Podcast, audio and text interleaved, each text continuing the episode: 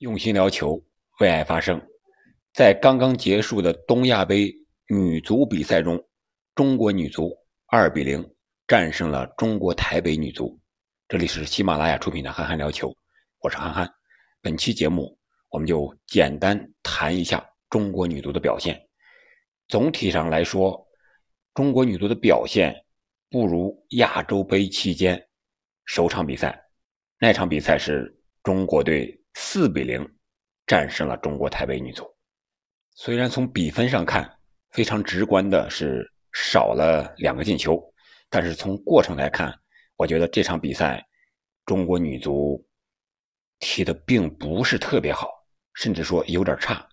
两个进球，我们先说一下。第一个进球是第十一分钟，本场比赛首发出战的小将已经确定。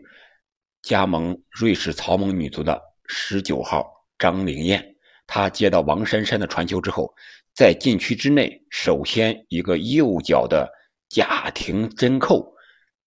甩开防守队员之后，一个左脚低射打守门员的近角，也是一个反方向。守门员本以为他要打远角，结果做出了个一个扑救姿势之后，这个球打得非常突然，来了个近角。当然，这个角度也是非常的刁钻。是擦着门柱进的，这个进球非常漂亮，完全体现了张灵艳小快灵的一个个人能力。而且本场比赛，张灵艳虽然只踢了上半场，但是上半场她的发挥是非常亮眼，表现也是异常活跃的，有突破，还有一次单刀啊，是让我想起了罗本和卡西那场对决，罗本的大门让卡西用脚碰出去了。这个进球也是张灵艳形成了单刀，他的一个右脚推射也是让中国台北的守门员用左脚的外侧给弹出了球门，要不然这个球进了，中国队就有更大的比分优势了。另外一个进球呢是姚伟的一个边路的传中，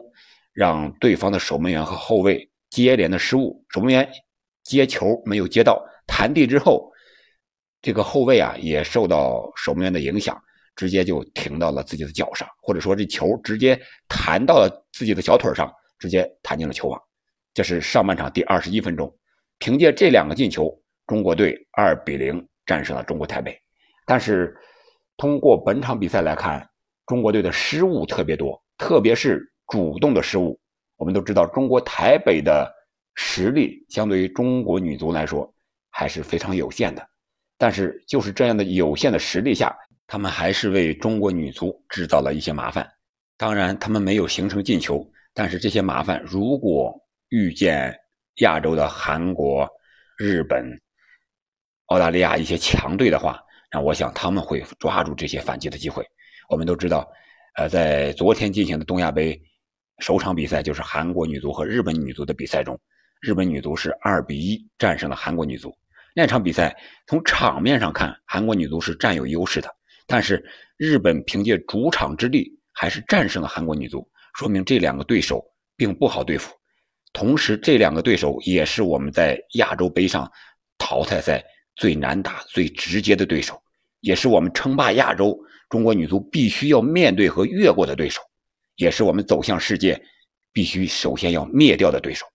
啊，所以说我们一定要在台北、中国台北这样的球队身上好好练练手，打得稳了，然后再和这些强手过招，才更有机会赢的面儿才更大。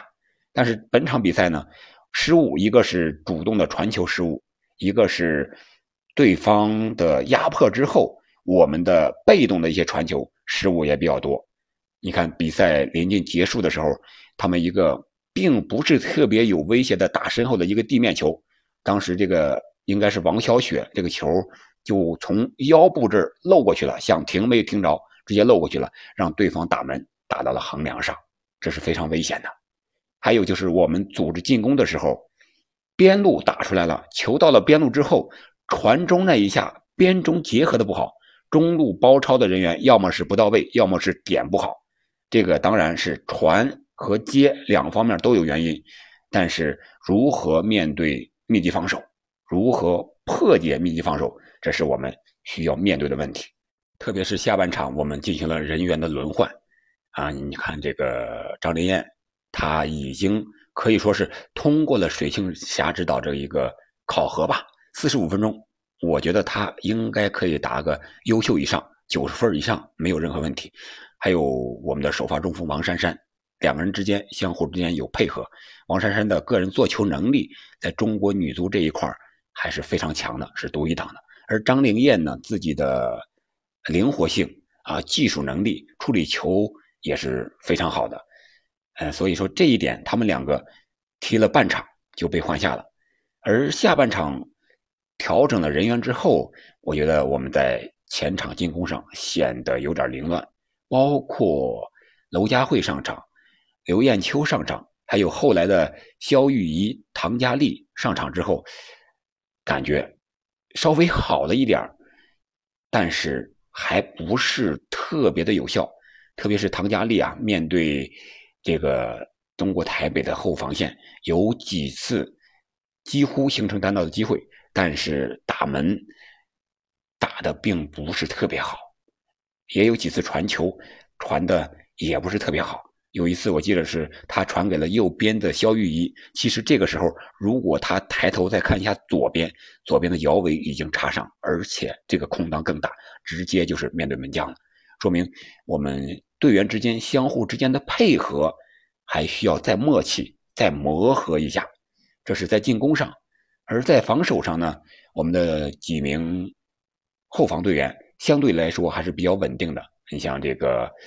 王小雪，他除了那次漏球之外啊，几乎没有什么失误。然后就是和他搭档的二号，应该是王林丽，汪林丽啊，他是打的另一个中后卫。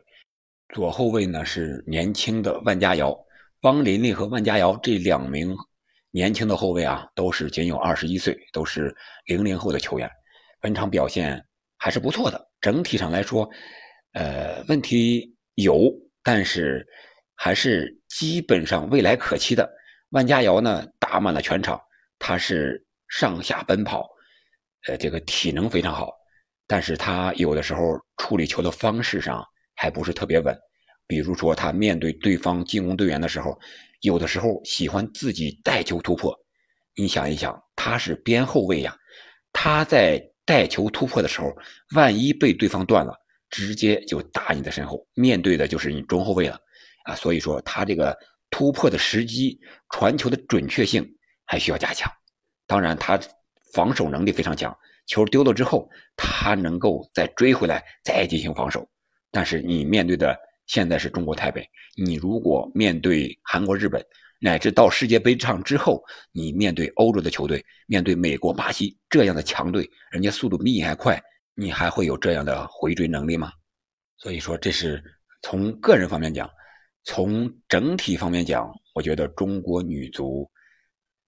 水庆霞指导应该是一个压着打的战术啊。从上半场来看，几乎是我们。中国队在中国台北队半场的一个攻防演练，但是中国台北队也有反击的机会，啊，他们第一次进攻也是威胁到了我们的球门啊，虽然没有形成射门吧，但是那次传中也是有一定的威胁的，让守门员朱玉啊给最后把球拿到了，这就是我们中国女足需要面对的。我们强调压着打，这个打法很现代，没有问题，但是我们队员。能不能坚持九十分钟？主力队员，你像王霜没有上，后防队员老将吴海燕没有上，但是其他队员年轻队员能不能顶上来？我想这也是本场比赛水庆霞指导本场比赛练兵的一个目的吧，或者说是考察一下这些队员哪一个更能胜任世界杯这样的更大的比赛啊？东亚杯我们我觉得啊，无论是女足也好，男足也好。我觉得没必要计较成绩，你赢几个也好，输几个也好，这不是最重要的。重要的是我们要打出我们的内容，我们训练的内容，我们球员的能力，以后在更大的舞台上能够取得更好的成绩，这是我们此次参加东亚杯的目的。如果把它作为一个终极目标，那我们就有点太没有远见了。虽然。本场比赛，我个人感觉中国女足打的并不是特别好，但是也情有可原。毕竟这是元一月份和二月份亚洲杯之后啊，我们首场的一个正式的国家队的比赛，已经很长时间没有打了。打完女超之后，又柔合在一起，又换了一些队员，这也是一个磨合的过程。另外，我们还有一些在欧洲踢球的啊，四五名队员还没有加入进来。啊，本场比赛王霜也没有出场。如果把这些个欧洲的，还有我们的所有的主力队员都能捏合到一块儿的话，我相信中国女足的发挥还会不错的。另外，我们这些小将们，张灵艳呀、王琳琳呀、万佳瑶啊，啊，这些球员表现也不错。只不过我们在整体上还需要更多的磨合，需要更多的高水平的比赛去积累比赛的经验。那东亚杯还有两场比赛。下一场是韩国，最后一场是日本。这样的话，中国女足应该是还是有非常大的锻炼价值的。这是世界杯决赛和半决赛我们的直接对手，再一次交锋，这两支球队肯定是杀红了眼，想要和中国队掰一掰手腕，想把这个败局给扳回来。这个时候是中国练兵的最佳时机，因为我们目标是世界杯。而不是亚洲，所以说必须要迈过这两个对手。好了，本期节目我们就聊到这里，一会儿还有中国男足的首场比赛，我们到时候再来聊一聊中国男足。你对中国女足的首场东亚杯的表现有什么样的看法呢？欢迎在评论区留言，我们下期再见。